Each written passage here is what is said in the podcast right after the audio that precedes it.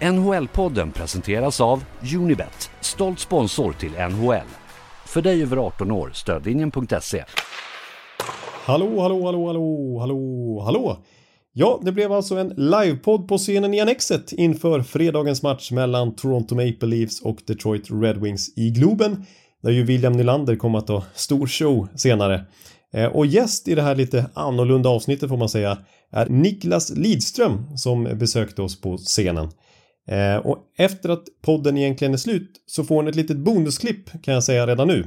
Eh, då får ni höra hur det lät inför själva livepodden när vår konferencier Filip Lindfors höll i trådarna och intervjuade Jonas Monstret Gustafsson som ju spelat i både Toronto och Detroit och även Viktor Stålberg som dels ju har spelat i Toronto och dessutom vunnit Stanley Cup med Chicago.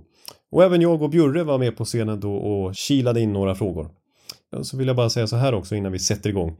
Eh, har man biljetter till lördagens eller söndagens matcher eh, så ska man kunna smita in i Annexet och se oss igen.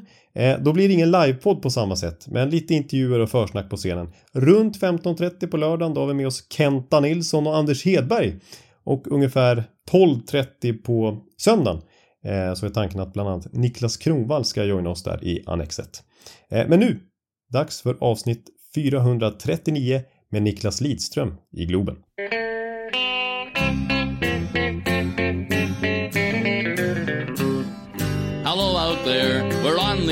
It's hockey night tonight. Tension grows, the whistle blows, and the puck goes down the ice. The goalie jumps and the players bump, and the fans all go insane. Someone roars, Bobby scores at the good old hockey game. Oh, the good old hockey game is the best game you can name. And the best game you can name Ja, då säger jag så här. Hallå, hallå, hallå, hallå, hallå, hallå, hallå, hallå. Yes, hallå och välkomna till NHL-podcastens väldigt speciella 439 avsnitt här från Globen. Där vi alltså har en fantastisk gäst med oss, fyrfaldig Stanley Cup-vinnare, sjufaldig Norris Trophy-vinnare, Conn Smythe-vinnare och alldeles nyligen den första som har fått Borje Salming Courage Award, right? Den nyinstiftade. Ja tack så mycket, kul att vara här. Ja, om vi börjar där, vad säger du om det? Det var häromdagen bara du fick eh, motta det. Ja, otroligt hedrande. Börje var en kille som jag såg upp till när jag var liten grabb och till och med åkte runt på isen när jag var fem sex år i Dalarna och låtsades vara Börje Salming. Och det vågade jag aldrig berätta för Börje, jag- skämdes väl för mycket. Men det var så man lekte som liten grabb. Så fick jag chansen att, att spela med Börje i Canada Cup 91. Vi var backkollegor.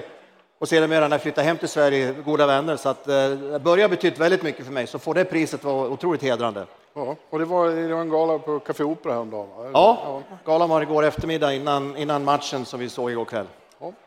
Vad säger du annars om att vara här i Globen och följa ditt Detroit? Du är ju fortfarande väldigt eh, engagerad i Detroit Red Wings som du spelar för i 20 säsonger. Ja, jag jobbar fortfarande i klubben och det är otroligt kul att, och ha Red Wings här igen. Jag spelade själv 2009 när vi var här och, hade Red Wings här. Jag kommer ihåg hur stolt man var att få visa upp Red Wings som lagkapten och representera klubben i så pass många år och då fick man äntligen ta hit dem till Sverige. Så jag förstår att många, i alla fall Lucas Raymond, känner likadant, att man får visa upp sitt lag här hemma i Sverige och spela inför familj och och vänner också. Så det är otroligt kul att, att vi har NHL Hockey här i Globen. Jag måste bara fråga då, för att du är inte bara här så att säga, inom citationstecken verkligen, som en riktig klubbikon för Detroit, utan du har ju en prominent roll i klubben nu också. Kan du berätta lite vad du gör? Ja, jag jobbar åt klubben. Eh, Minst sagt. det kan man säga. Ja, min titel är Vice President of Hockey Operations. Men när jag är hemma i Sverige där jag bor så scoutar jag spelare, tittar på unga talanger, 17-18-åringar som vi vill drafta. Eh, Jag följer våra spelare som vi har draftat. Eh, vi har flera stycken, Anton Johansson i Leksand, Axel Sandin Pellikka i Skellefteå till exempel. Så det är spelare som jag följer och träffar och, och pratar med. Eh, sen tittar vi också på Free Agents. Lite äldre killar mellan kanske 22, 23 upp till 25, 26 som är late bloomers som kanske kan slå sig in i NHL och få chansen att komma dit. Så att det är ganska brett spektrum när jag är hemma i Sverige. Och när jag åker över så jobbar jag nära laget. Coacherna vill att jag ska vara med på alla möten, prata med dem, diskutera powerplay, boxplay. Steve Eisenman vill att jag ska vara runt eh, honom hela tiden också när jag är på plats. Så att det blir ungefär 6-7 resor per säsong över till Detroit. Ni, ni har ju många svenskar som redan är- i organisationen och spelar i AHL, i Grand Rapids. Är det bara en tillfällighet att det är så många svenskar eller är det på grund av så goda erfarenheter av Och sådana som du och Kronwall och har, Jag hoppas att det är goda erfarenheter från oss svenskar som har varit där tidigare. Eh, Vi har ju Håkan Andersson som är vår svenska scout som har varit i Detroit sedan sen början på 90-talet, som har gjort ett fantastiskt jobb att hitta Henrik Zetterberg i sjätte rundan, Datsuken sjunde runda, ja, Jonathan Eriksson sista spelaren vald i en draft till exempel. Så han, Håkan har gjort ett fantastiskt jobb. Och sen har det kanske blivit att man har blivit mer styrd åt svenska spelare. Vi har, som du nämnde, väldigt många duktiga unga spelare i Grand Rapids som inte kanske är redo för NHL idag, men om ett år eller kanske två år så är de, är de, eh, kan de vara redo. Framförallt vill man att de ska utvecklas där nere, få spela mer istid, få spela viktiga situationer. Så att det är det vi vill få ut av dem. Ni tar ganska lång tid på er med dem, och har mycket tålamod, eller hur? Ja, det har vi. Vi känner inte att vi måste stressa fram en spelare att han måste in i laget om han inte är redo. Hellre att de får, får växa in i rollen i ett farmarlag. Kommer man från Sverige så ska du bli van med att spela på liten rink. Du ska spela 80 matcher plus istället för 52 som det är här hemma. Så det är mycket man ska, och du, du byter land också, en ny kultur. Så det är mycket du ska bli van med. Så det vill man inte sätta för stor press på dem. Vi spelar i NHL och sen får man en liten roll där man inte kanske utvecklas lika snabbt som man gör i ett, i ett farmarlag där man får mer istid. Jag måste ju fråga en eh, stor talang i Detroits organisation, vald högt i draften, Simon Edvidsson. Vad kan, han, eh, vad kan du ge för tips till honom som gammal storback själv, onekligen? Det måste ju vara en dröm att ha dig i organisationen när man är en sån supertalang som han.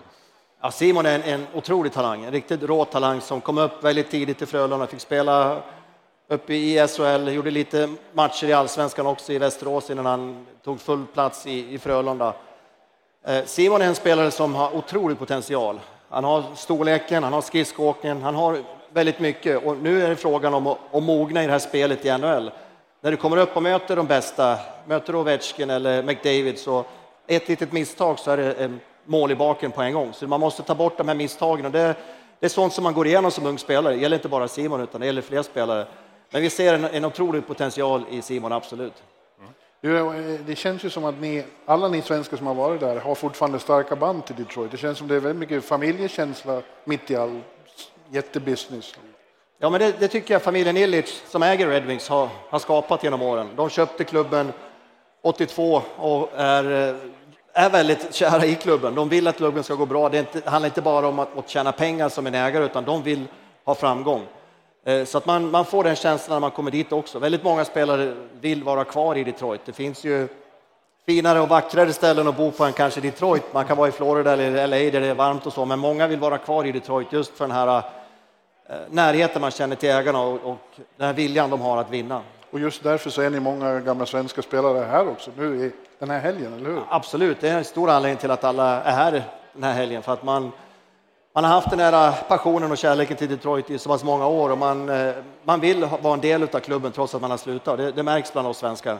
Och det är bara, det är bara din gamla radarpartner Homer som saknas här. Ja, Homer har alltid haft taskig timing, så han har ju bokat upp två bröllop i, i Detroit av alla ställen också, back to back, den här helgen, förra helgen och den här helgen, så att han missar ju allt det här tyvärr, men kanske säger lite grann om Homer och hans planering.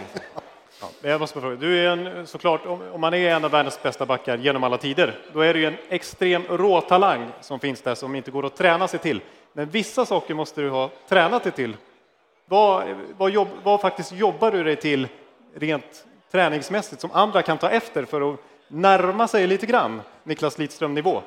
Ja, mitt skott till exempel tränar jag på i stort sett varje träning och det gjorde jag fram tills jag la av. Ja. Och det handlar inte om att vara, skjuta hårdast utan mer kunna placera pucken där man vill ha den. Ibland är det ett handledsskott som ska komma in snabbt, ibland är det ett slagskott som det är tid att skjuta med lite mer kraft bakom. Men just det här att stå och nöta och träna som man gjorde nästan dagligen. Vi, vi pratade om Thomas Holmström, han var ju kanske bäst i NHL på att stå framför mål och skymma målvakten, men hade en otrolig hand-eye coordination som man säger. Han var otroligt käns bra känsla att ta, toucha pucken hela tiden man sköt. Och det stod vi och nötte på dag ut och dag in för att vi skulle bli så bra som möjligt på det. Så det är en sak man tränar väldigt mycket på. En annan sak, bara hålla, en sån simpel sak som att hålla pucken innan, eh, innanför blå linjen i offensiva zonen. De skjuter puckar upp mot en, man tar ner den med handsken, med skridskon. Sådana saker som man nöter och tränar på också, som man gjorde långt in i karriären. Så det är små grejer, detaljer som man har nött på i så pass många år. Just den där, när ni tränar, eller det var ju så på match också, Homer stal rätt många mål av dig, eller hur? Han gjorde ju det också. Han är inte, han sträckte ut benen och, och stoppade en skott så, så säger han att jag, jag tror den touchar mig, kunde han säga ibland. Så, jag tror det finns bra video nu för tiden, men, men Homer gjorde ett otroligt jobb när jag gjorde många mål också. Det var han som var där och skymde målvakten och såg till så att jag fick, fick göra många mål. Så att det gick väl åt båda hållen kan man säga, men det är klart, någon stal han säkert. Sen måste jag bara säga så här, nu har ju Bjurre redan räknat upp lite av dina meriter, men alltså under din NHL-karriär, det här är ju värt en applåd bara den här grejen, att du aldrig missade slutspel under hela karriären i NHL, 20 säsonger. Och jag räknade till att du bara missade 28 grundseriematcher under hela din NHL-karriär. Eh, alltså, hur, du, jag menar, någon skada måste du ha fått. Och så där. Hur är det möjligt att du kunde hålla den nivån över tid och dessutom inte bli skadad? Ja, vissa skador åkte man på. Man var inte 100 procent i jättemånga matcher om man ska vara riktigt ärlig. Det var mycket bumps and bruises, man har öm i kroppen och kanske någon, någon bruten tumme som man kunde spela igenom också. Men framför allt var det mitt, mitt spelsinne, att jag läste situationerna. Jag visste att ibland så måste du peta ut pucken över blå, men du vet att du kommer att bli överkörd. Ja. Då kanske du måste upp emot sargen så att du tar smällen på ett lindrigare sätt istället för att vara en, en halv meter ifrån. Sådana små detaljer som man tänker på. Sen är det att jag, jag var vältränad. Jag var inte jätte, äh, jättestor äh, storväxt, ska jag säga, utan jag tränade bra så jag hade bra fysik mm. och kunde ta väldigt mycket smällar och tacklingar också. Mm. Och sen var det en gnutta tur, det måste man erkänna. Det, en, en, jag missade tror, åtta eller nio matcher så fick jag ett skott på sidan av foten och bröt foten och det är sånt som, som kan hända när som helst egentligen. Så en gnutta tur har man haft också genom alla matcherna. Du, om, vi, om vi pratar om eh, matchen som var igår och framförallt om den som ska spelas ikväll då. Folket här är för, för att se vad ska vi förvänta oss. Och hur, först, hur tyckte du de såg ut igår, Red Wings? Jag tyckte Red Wings kom ut ganska, ganska platta, lite, lite seg, såg lite seg ut i kroppen. Eh, vi har haft problem med powerplay. Vi hade chanser i första perioden att, att göra något mål i powerplay, men vi fick inte till det. Så att jag tyckte vi var inte den här, hade inte den här energin i första perioden. Och vi, vi har ju, låg under med 4-0 och matchen har de kanske fått ett femte så har det kanske varit över. Men killarna visar en otrolig karaktär, krigar tillbaka. Lucas Raymond gjorde ett otroligt fin prestation och göra 1-4 målet för oss för att komma in i matchen igen. Och sen tog det 7,5 minuter så hade vi gjort fyra mål.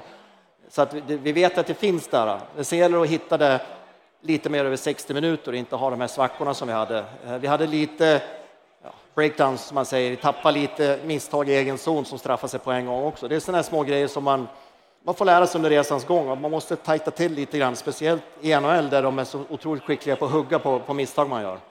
Och nu är det back-to-back -back då, alltså andra matchen på, på, på ett dygn det brukar ju vara tufft, men det känns nästan som det kan vara en fördel under de här omständigheterna, när det är lite svårt att komma in i det, när man har gått och varit jetlaggad. Ja, jag tror det. Jag tror det på, på, så sätt är det bra att lägga matchen bakom sig och komma ut i, idag och, och tänka nu är det en ny match, nu är det nya förutsättningar, nytt lag vi möter. Så på så sätt är det ganska skönt att ha de här back-to-back, -back, att eh, det är bara att lämna matchen bakom sig som man gjorde igår. Ta med de här bra sakerna som, som coacherna kommer att visa på, på klipp och så, men veta att nu är det en ny match och en ny utmaning, speciellt mot ett Toronto som är så otroligt skickligt offensivt så kommer det bli en utmaning. Ja, jag, jag, måste bara, jag har en eh, så här, lite nördig spaning som jag brukar dra i podden och ska vi se här om det är en slump eller inte. För eh, som sagt, väldigt mycket svenskar i Detroit genom åren. Men nu har vi mycket folk från Michigan i publiken tror jag här. Och det är väldigt många spelare från Michigan i dagens Detroit. Lite hemvävt, lite så här Karlskoga-stilen nästan. Och sånt där.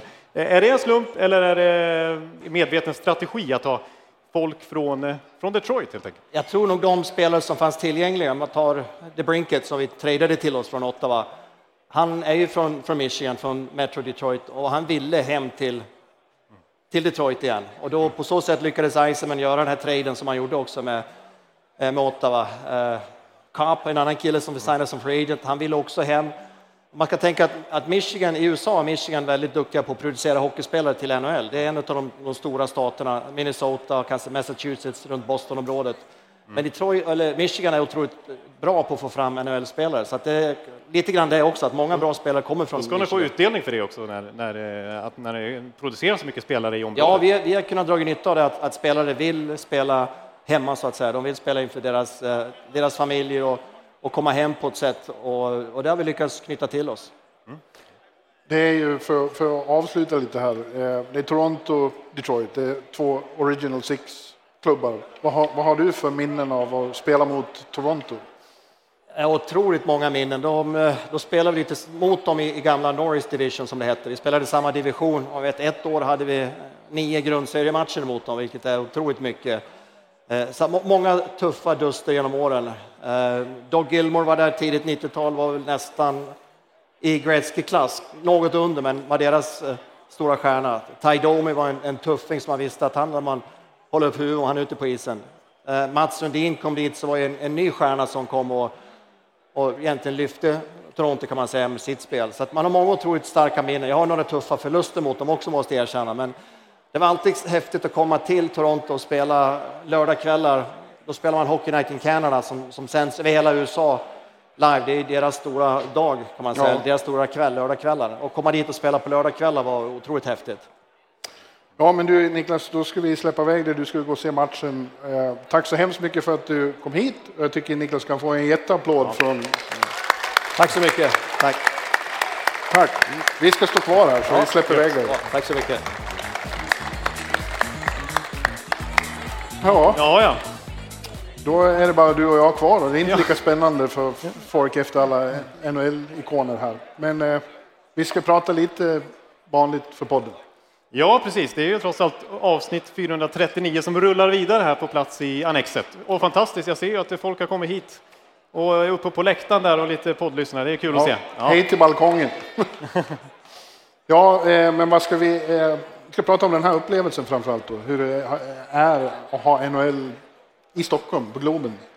Vad, vad, säger du om det? Ja, men för mig är det speciellt. Jag som bor här i Stockholm som de flesta andra här, alltså det är ju det är inte varje gång man får njuta av NHL-hockey på svensk is. Och dessutom är det ju nytt att, eh, att de spelar fyra matcher här i rad istället för bara två matcher som var tidigare. Och det har varit en medveten strategi från NHL att de vill fortsätta plisa den svenska marknaden lite grann. Plus att de vet att Globen här ska ju rivas eh, snart, eller byggas Nej, om. Renoveras. Renovera, rivas var lite överdrivet. eh, och därför vill de passa på att ja, spela så många matcher som möjligt här innan dess. Ja.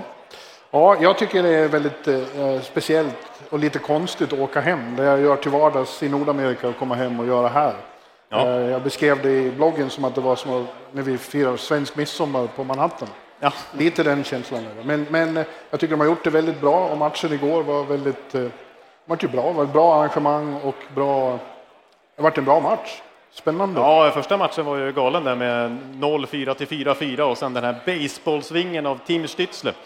Ja, ett av de snyggaste mål som har gjorts på Globen hävdar jag. Ja, det kan du ha fått uppleva. Annars är jag lite ovan att se Bjurman så här på svensk mark. Åka tunnelbana som en annan William Nylander här i SL-trafiken och eh, Ja, men... Jag väcker inte lika mycket uppmärksamhet. Nej, eh, man går runt i Globens environger här och inte riktigt hitta. För jag är van att se det borta i Nordamerika, jag har varit i princip alla arenor. Och hit... Jag går bort med fullständigt och du får vara guide. Jag är så ovan vid att vara lite ciceron till Per Bjurman. Så det är, det är en annorlunda upplevelse. Ja. Ja, men eh, jag tycker också att det, jag har ju haft lite tur här med att alla de här fyra lagen befinner sig i situationer där de verkligen behöver vinna. De behöver de här poängen som står på spel här. Så ja. matcherna är det verkligen inte bara uppvisning och, och marknadsföring, utan det, det, är... Eh, det är viktiga poäng på spel. Ja, precis. Ottawa till exempel, det var otroligt viktigt för dem att de fick de här två poängen igår.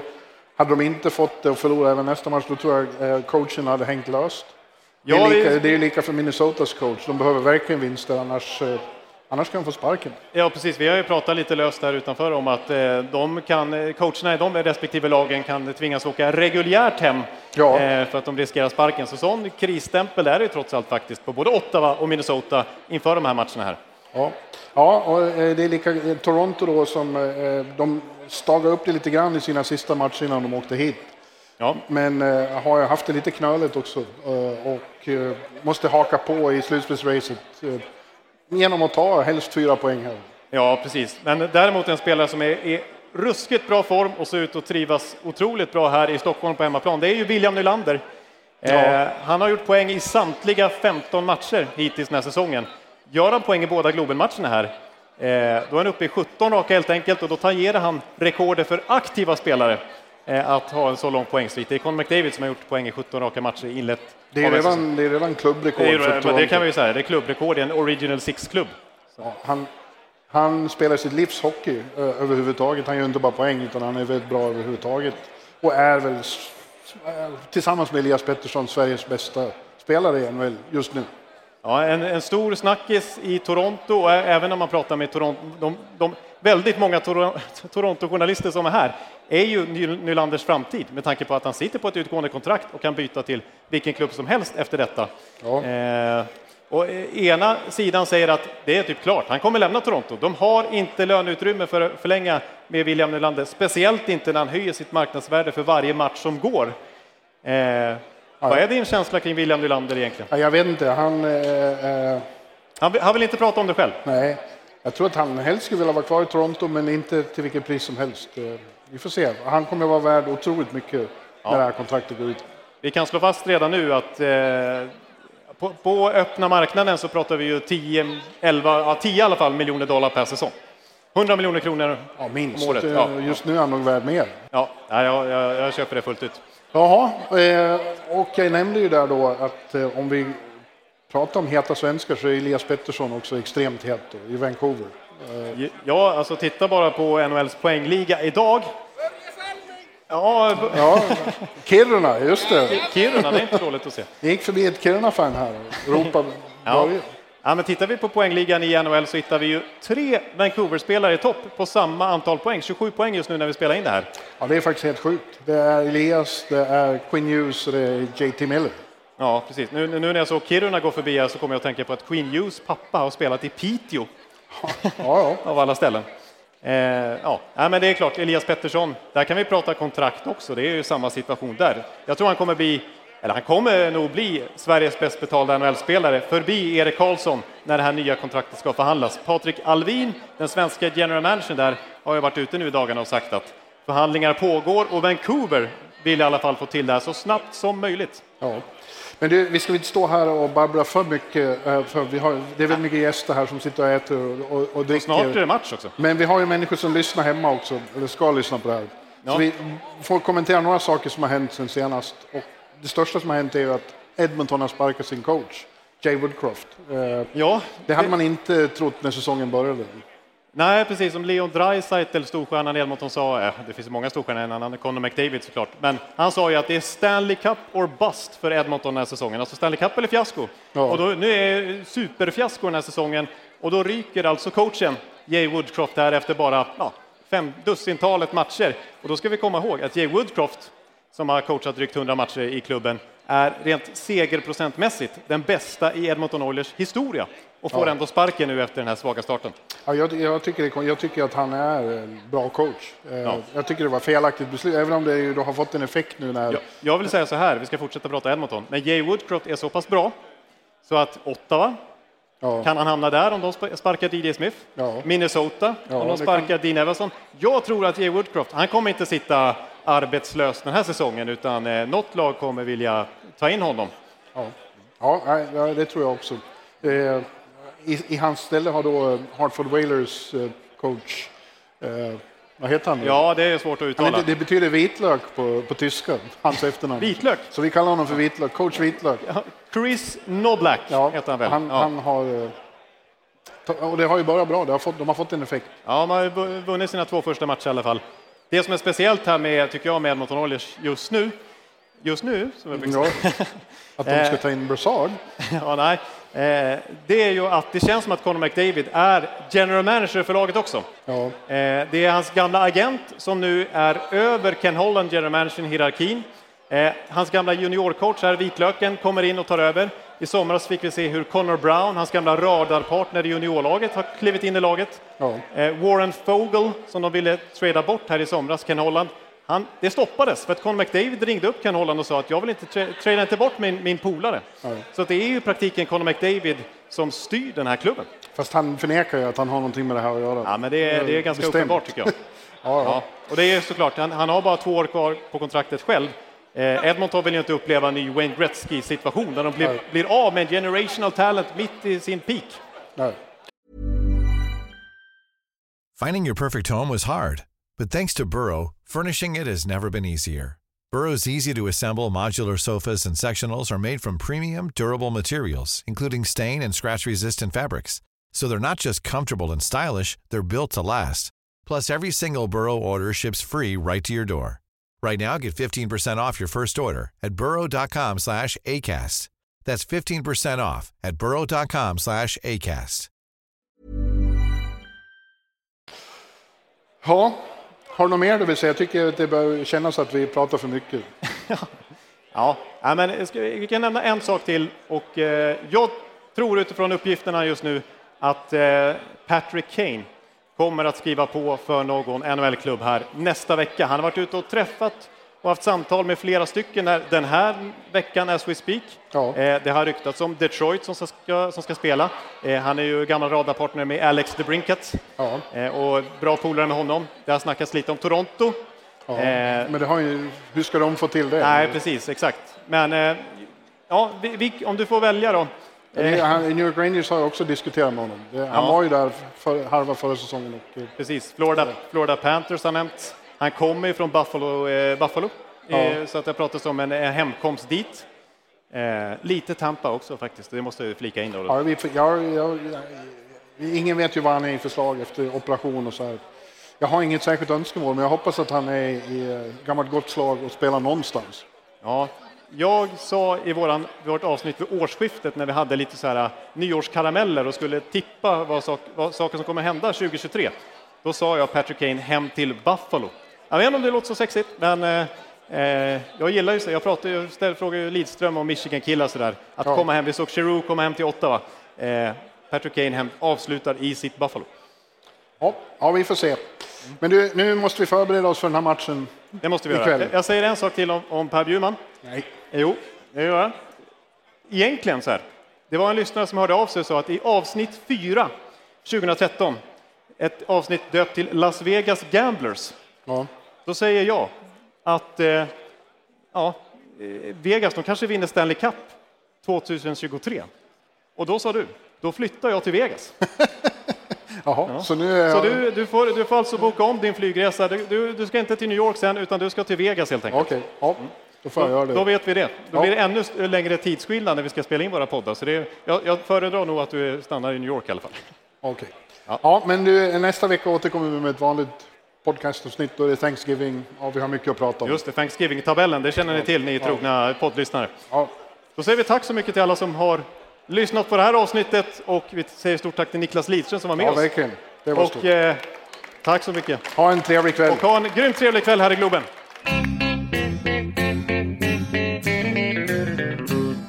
Eh, vi vill väl- välkomna upp två före detta svenska NHL-spelare. Den ena har eh, vunnit SM-guld, spelat i NHL och eh, gjort 179 matcher i NHL. Spelat i båda lagen. Den andra har spelat i ett av lagen som spelar här ikväll och vunnit Stanley Cup. Välkomna upp på scenen Jonas Monstret Gustafsson och Viktor Ståhlberg. Hej! Välkomna hit. Nu är vi fem herrar här. Välkomna, ta plats här vid bordet. Vi, vi, vi ställer oss på någon vänster här. Ja. Sådär. Det här känns okej, eller? Ni, ni ser oss allihopa. Ni som är längst bak, ni får liksom komma närmare om ni vill liksom vara nära två NHL-lirare så här i liksom vardaglig klädsel. Eller vardaglig, klär ni alltid så här? Ni är stiliga. Ja, ibland, händer- ibland händer det. Ja. Jag fick inte klädkoden, men eh, jag gör mitt bästa ändå. Ja. Ser bra ut ändå. Ja. Ja, det är bra. Hade ni liksom eh, klädkoder så där i NHL-lagen när ni var tvungna att dyka upp finklädda inför matcher och så där? Ja, men det tycker jag. Eh, sen känns det som att tittar man på NHL-lagen idag så har väl stilen ändrats lite grann. Det är väl lite mer fritt idag. Eh, när vi kom dit så var det väl mer de här stora klassiska seglen som man satte på sig eh, och eh, de, de finaste skorna man hade längst ner i garderoben. Så att, eh, det har väl hänt lite på modefronten där tycker jag, eller vad säger du? Ja, men jag är med dig. Jag tror att eh, spelare har väl lite mer möjlighet att uttrycka sig personligt idag och visa lite vad de är utanför isen på ett annat sätt än vad vi kanske hade. Framförallt i början. Eh, Då var det liksom, kom se ut så här, slipsen på, skorna knutna. Men det är, det är lite mer strump, utan strumpor och lite andra outfits idag. Ju mer etablerad, desto mer får man liksom, ju friare får man klä sig kanske, eller? Ja, men jag tror att ligan vill också liksom visa personlighet lite mer idag. Så att, eh, det hjälper ju att marknadsföra spelare som individuella varumärken också och det är en sak som, som de utvecklar. Det brukar sägas att Henke Lundqvist är en sån som har eh, dragit upp stilnivån lite och satt lite press på de andra och att efter att han började med sina tajta kostymer och så där så började folk följa efter. Ja, men helt klart. Han, han gjorde det svårt för oss andra så bra ut, så att, eh, vi fick kämpa på ändå. Så att, eh, självklart så han är ju ja, medveten om, om vad som gäller och är väl en fanbärare där helt klart. NHL i Globen då? Hur, eh, hur känns det att vara på en sån eh, grej när man har spelat så många matcher eh, över i Nordamerika? Ja, men det, var, det var kul. Jag var här och kollade igår kväll och det, man blir lite sugen på att försöka sig på en comeback. Kanske inte på den här nivån, men det var, ja, det var kul att kolla. Och jag tycker att de gör en jäkligt bra inramning och skapar verkligen atmosfären som, som man lite saknar från USA här på, på svensk mark. Så att, jag tycker det var kul att kolla och en bra match också. Och, och du då? Jag, jag, jag, har lite svårt om jag ska säga liksom Jonas eller monstret. Vad, vad, vad, är du privat nu efter karriären? Liksom? Jag trodde att jag skulle bli Jonas, men ja. äh, även i mitt civila jobb som jag har nu, så, så när jag kom in där så, så kallade han mig monstret också och HR-avdelningen var väl inte helt nöjd med det. Men äh, ja, det är någonting man får leva med och jag är ganska avtrubbad så att, äh, jag är helt okej okay med det. Du har ju fått eh, babbla om det en och annan gång, men ska vi ta det en gång till? Hur kommer det sig att det blev monster? För det var ju monstret i Sverige och sen The Monster. Jo, nej, men lite så. Jag vet, det är väl ingen superrolig historia så. Det, det finns lite olika åsikter om det för sig. Jag vet att Per Ledin har en annan åsikt. Han tyckte att det var han som skapade det, men, men den storyn som jag känner till är inte mer än så att eh, det gick ganska bra både för mig och laget i Färjestad och eh, det var väl någon av er med, mediegubbar som, eh, som sa att jag, eh, ja, eller jag tror faktiskt det var tränaren sa att jag spelar som ett monster och då blir det ju snabbt en rubrik och sen så fick man leva med den och sen när man då väljer att eh, ja, komma till ett lag som är ganska hockeytokigt så har de snappat upp vad som hänt tidigare så då, då fick man leva med monstret där också och eh, ja, så var det helt enkelt. Som journalist Murvel så är det väl inte helt vidrigt att eh, få liksom ett sånt eh, bra smeknamn levererat för rubrikerna också? Va? Ja, perfekt. Eh, så fort Jonas kom så var det ju monstret i alla texter och rubriker. Absolut. Ja. Men du har ju spelat i båda de här eh, klubbarna. Hur känner du inför en sån här kväll? Ja, men först och främst är det väldigt kul att vara här och ta del av det här. Sen att det råkar vara två lag som man har spelat i och nu är det kanske inte så många spelare kvar om någon, men eh, det är många runt i organisationen som är här så förhoppningsvis springer man på någon av dem. Sen, eh, ja, det blir väl kul att man kan titta utan man behöver heja på något lag, utan man kan bara följa bra hockey och, och en härlig inramning hoppas jag. Med handen på hjärtat då, liksom, nu när du ändå har, nu har det gått några år liksom, med alla utbytta i klubben. Detroit eller Toronto? Ja, jag, jag, vet, jag kan faktiskt inte säga det. Jag skulle gärna ge ett svar om jag hade ett. Ja, Victor uh, Detroit eller Toronto? Jag håller på Toronto såklart, men eh, jag är inte heller jättenoga med vem som vinner. Det är viktigare att kolla, in, kanske för mig, individuella spelare som jag tycker är roligt att följa. Och vi har bra svenskar i båda lagen, så att, ja. det ska bli kul att se. Jag tänker innan vi, vi kommer bomba er med lite frågor här, men alltså innan vi tar oss vidare, vi måste liksom lyfta Stanley Cup-bucklan, mm. har ju du gjort. Du kom till ett Chicago som redan hade vunnit och eh, ett liksom superlag. Då. Mm. Det var ju en dynasti då. Dynasti. det, var, det var ju då den påbörjades. Ja, ja men det, det, det, det, är dynasti. Därefter. Ja, absolut. Nej, men det var en ganska speciell upplevelse, hela den grejen. Jag, det var mitt första år, samma år som eh, Jonas i Toronto. Eh, så jag var med där när han blev skanderad stående ovationen, monstret i byggnaden. Men ehm, alltså jag var i Toronto ett år och sen tradade där på sommaren utan riktigt fatta vad det innebar. Liksom ett samtal klockan tre på natten. Då blev vi tradad. Ja, var någonstans då? Säger jag, bara, jag vet inte, men jag, jag, ringer tillbaka snart. Och det var ju på en tid när det inte fanns Twitter och Instagram och man kunde se det. Så att, eh, det tog en halvtimme, jag satt och väntade bara, någonstans, men jag vet inte var. Så kom vi till Chicago i alla fall och som du sa, jäkla bra lag liksom. Kommer dit och Kane och Taves och Sharp och Seabrook och allihopa. Så att, eh, de hade precis vunnit, så jag fick vara med och känna lite på hur det var den sommaren eh, när bucklan var på plats och se hysterin i det Chicago. Och sen så tog det två, tre år innan eh, jag fick vinna då själv. Och hur var den liksom? Ja, men det var helt okej. Det var en bra stad att vinna, en jävla upplevelse liksom. Det, det är fullständig kalabalik och uh, det, var, det var en lång vecka efter man vinner på det sättet alltså. Jag tror ja. att vi hade, om man tar lite referenspunkter och kollar på liksom att det, jag tror att vi hade två och en halv till tre miljoner människor på gatorna den dagen på paraden. Så att eh, det är klart att eh, man tycker det är mycket när man firar ett VM-guld på Sergels torg med, eh, vad kan det vara där, 100 000 kanske, eller 80. Så det är klart, en park med 300 000 och 2-3 miljoner människor på gatorna, det, det är en rätt speciell upplevelse. Ja. Jag måste bara fråga som lite NHL-nörd i det här dynastilaget med Kane, med Taves, med Seabrook, Duncan Keith, hela det gänget, Corey Crawford. Mm. Vem skulle du vilja, förutom dig själv då, lyfta fram som lite unsung hero som också bidrog starkt till den här dynastin? Ja, alltså det var ju många där, men jag tycker en kille som Patrick Sharp, han var, eh, han var jävligt viktig. Han gjorde mycket viktiga mål och rolig kille, lätta på stämningen lite grann. Han var ju alltid precis, precis, precis under dem. Liksom. Ja. När, det, när det gick bra så kanske de inte valde att hylla honom lika mycket i media, men när det gick dåligt, då inkluderades han och inte gjorde målen. Då var han med i de som fick skiten. Så att, han flög väl lite där under radarn skulle jag säga, men en väldigt bidragande faktor då i deras eh, tre Stanley Cup som han var med och Niklas Hjalmarsson också behöver nämnas som unsung hero. Ja, det, men det känns som att han får det varje gång, så att någon gång får man lyfta någon annan också. Nej, men eh, Jalle som du säger, liksom, han, eh, men det är inte så unsung längre, utan alla vet ju vilken betydelse han hade eh, och, hur viktig han var för de lagen eller, som vann där. Och, ja, han gjorde ju allt i lilla och gnällde fan aldrig. Så att, man såg att han hade ont många gånger. Jag, jag hade ju ynnesten att få vara med på den finalen och, och, flera andra. Det var ju en otroligt speciell match, den sista ni vann. Ja, ni verkligen. avgjorde på några få minuter i slutet. Alla trodde att det här kommer att bli en Game 7, men det blev det inte. Nej, det, det, var man nog själv rätt inställd på. Man var ju ute där och spelade liksom, och det, tiden började försvinna bort och så var det en minut och 20 sekunder kvar när, när Bickel gör mål och sen lyckades vi på något sätt eh, sätta en till 17 sekunder senare. Ja. Så det var en rätt, eh, det var ganska snabb eh, omvändning där på nästan, att börja tänka på nästa match till att eh, ja, nu får vi nog förbereda oss för att börja fira här istället. Så att, eh, det gick jäkligt fort, men eh, en grym upplevelse såklart. Men alltså, Chicago galen hockeystad såklart, men Toronto är väl vad jag har förstått en av de både hockeyto mest hockeytokiga, men också så tufft som spelare att man är det är sån himla bevakning och fansen har såna himla krav och media, medias bevakning och allt sånt där. Hur är det att leva och spela i Toronto? Det är häftigt. Sen är det ju väldigt högt och lågt och det är kanske är en av de tuffaste marknaderna där man verkligen måste försöka att inte bli för hög och för låg när, när det svänger fram och tillbaka.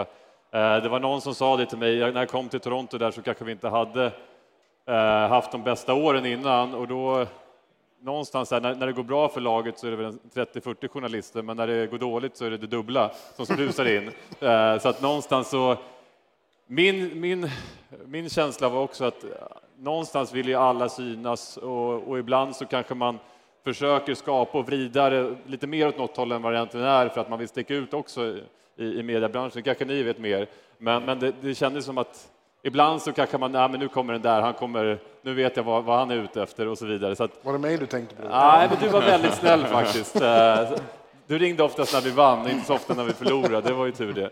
Uh, nej, men det var en häftig, häftig marknad att spela i. Det var ju lite, jag var ju inte draftad, så jag fick ju chansen att välja på lag när jag åkte över. Uh, och jag ville ju ha den utmaningen och, och känna att jag spelade i, i, en stad där det var, det var ett hockeymecka och det andas verkligen hockey. Det spelar ingen roll om om du hoppar in i en taxibil så är det någon, någon, kvinna kanske från Asien eller från något annat, ja, någon annan kontinent eller land eller vem den kan vara, eh, gammal som ung. Eh, alla hade stenkoll, framförallt på vem Sundin och Salming var, men, men, många hade koll på vilka som hade gått bra den senaste veckan och inte. Så att intresset fanns även där man kanske minst förväntade det och det, det tyckte jag var häftigt. Finding your perfect home was hard, but thanks to Burrow, furnishing it has never been easier. Burrow's easy to assemble modular sofas and sectionals are made from premium, durable materials, including stain and scratch resistant fabrics. So they're not just comfortable and stylish, they're built to last. Plus, every single Burrow order ships free right to your door. Right now, get 15% off your first order at burrow.com slash ACAST. That's 15% off at burrow.com slash ACAST. Jag är lite nyfiken på, vi var inne på lite spelare där vi snackar Chicago-dynastin, jag är lite nyfiken på vad ni båda har. Den bästa spelaren som du har liksom upplevt på isen, vare sig i ditt lag eller som du har mött? Ja, Okej, okay. ja, det, alltså, det finns ju några självklara där, liksom Crosby, svårt att inte säga, Ovechkin på sitt sätt. Uh, Roman Josi tycker jag är en spelare som är riktigt, riktigt bra också. Bubblare ändå? Eh, Roman Josi i, ja, i, i det här sällskapet? Ingen man kanske så på, på rak arm tänker på, men att spelat med honom är fantastiskt. Erik Karlsson, samma sak där. Han eh, också, vi var i Ottawa och tog oss till konferensfinal eh, och det är liksom, han bar laget på sina axlar mer eller mindre halva tiden. Så det var, det var så bra som han var, den delen har jag aldrig sett en annan vara. Så att Ja, det sades ju att, eh, det var väl Ottawas general manager som sa att eh, han, var det, Gud skapar Erik Karlsson på den sjunde dagen. Ja, det, det var Skriver någon under på det, eller? vad är det? Ja, men eh, absolut. är. Han är ju, han är ju en elektrisk spelare att följa, liksom. han gör det annorlunda. Men, men han har kanske också fått kritik ibland för hur han spelar. Och inte, men under den perioden så var det liksom...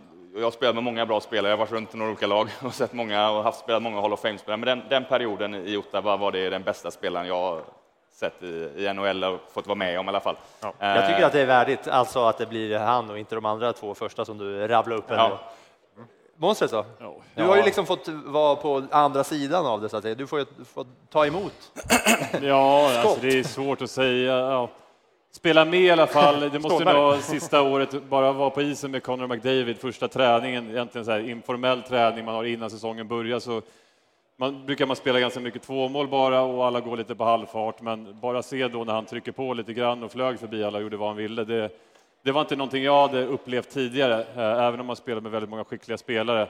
Spelat emot så, ja, det är svårt att säga. Det, det blir de här klassiska Ovechkin och Crosby. Eh, kanske framför allt Crosby, för att han, han på ett, något sätt stack han inte ut så mycket. Man gjorde allting lite, lite snabbare och var lite, lite mer snabbtänkt. Så att någonstans så stod man på fel ben och så hade han ja, bara rullat in en liten strumprullare nästan. Så att, eh, ja, jag får säga han.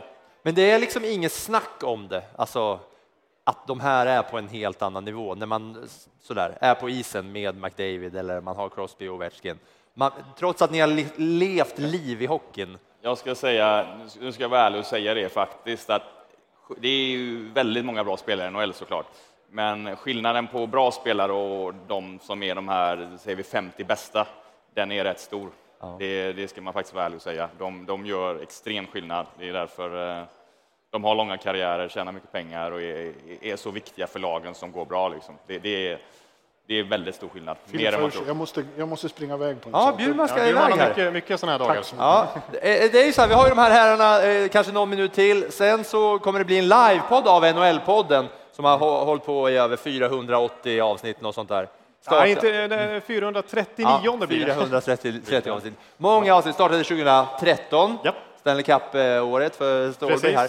Men eh, och du sa, jag tycker det var roligt, du sa om jag ska vara ärlig så eh, ja, då Mm. tänkte jag bara, kan vi inte vara ärliga? Finns det någon som är så här extremt överskattad som, som ni har liksom vem är det Sen- sämsta ni har mött i NHL? Ja, det var en bra fråga.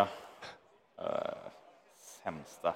Det är klart att det har funnits dåliga spelare genom åren. Liksom. Ja. Framförallt när jag började 2000, vad var inte första år, 2009 måste det ha varit va? Om man, om man tänker alltså, som spelare fanns det ju ganska många fighters kvar då och Ja. de var ju inte jätteskickliga. Sen bidrog ju de på sitt sätt, men det var ju knappt att de slog en passning på en träning. Så att, kanske utan att nämna några namn så fanns det nog nästan några som jag var bättre med eh, klubban än vad de var och då är inte jag något, liksom, någon fantom. Så att, eh, men de, eh, de, de bidrog på andra sätt. Ekan, du kanske får säga vilka det, vilka det var i deras eh, lag som förmodligen ja, var sämst. Ja, ja men så här, Colton Orr tänker jag på i Toronto. Ja, han hade assist på mitt första mål. Han och Jaha, Jamal Mayers. Så skickliga spelare spelar jag med där. Men, Ja. nej, men eh, som du säger, han gjorde ju sin grej och det är ett jäkligt tufft jobb att ha den rollen. Alltså. Det är inte roligt att veta att du ska gå på slåss mot eh, någon kille som väger 110 kilo och tränat på att slåss hela sitt liv också. Um, så att de, de fyller en annan funktion såklart. Nu har ju den rollen försvunnit med, i och med att ligan blivit snabbare och det krävs mer av hela laget på ett annat sätt. Men ehm, nej, det är klart, de var ju inte lika skickliga hockeyspelare som, som alla är idag, men de, som sagt, de var bra på andra grejer. Eh, vad gör ni idag då? Eh, Jag jobbar med att hjälpa före detta hockeyspelare och andra idrottare, fotbollsspelare med ja, egentligen allt möjligt när det kommer till ekonomiska grejer. Eh, Hjälpa dem när de flyttar runt mellan olika länder. Och, men även tycker jag en viktig del är att ta hand om dem efter karriären. Eh, Vad händer där? Jag själv har precis gått igenom den, en karriärväxling. Eh, Vi vet att det finns mycket mental ohälsa som, som sker för att man har varit kanske hyllad och i, i rampljuset under många, många år och sen så liksom försvinner det någonstans. Så att försöker hjälpa och koppla ihop de människorna och hitta nya, nya saker man kan brinna för eh, så att man kan få ja, en bra del två i livet så att säga också. Så det, det försöker jag koppla in i den andra delen då som vi gör på firman. Viktor?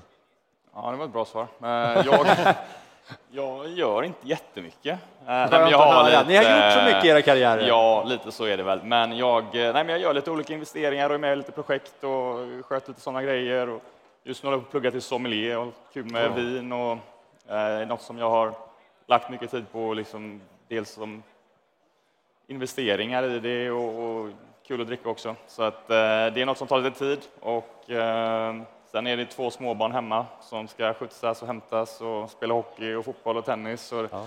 Allt tar lite tid, men eh, det är lite mindre grejer, inte så eh, renodlat jobb som Jonas kör. Det är bra att du kan eh, njuta av vinet också. Du kanske får ta och testa vinet här i, i Globen ikväll då. Eh, Hur går det i matchen ikväll?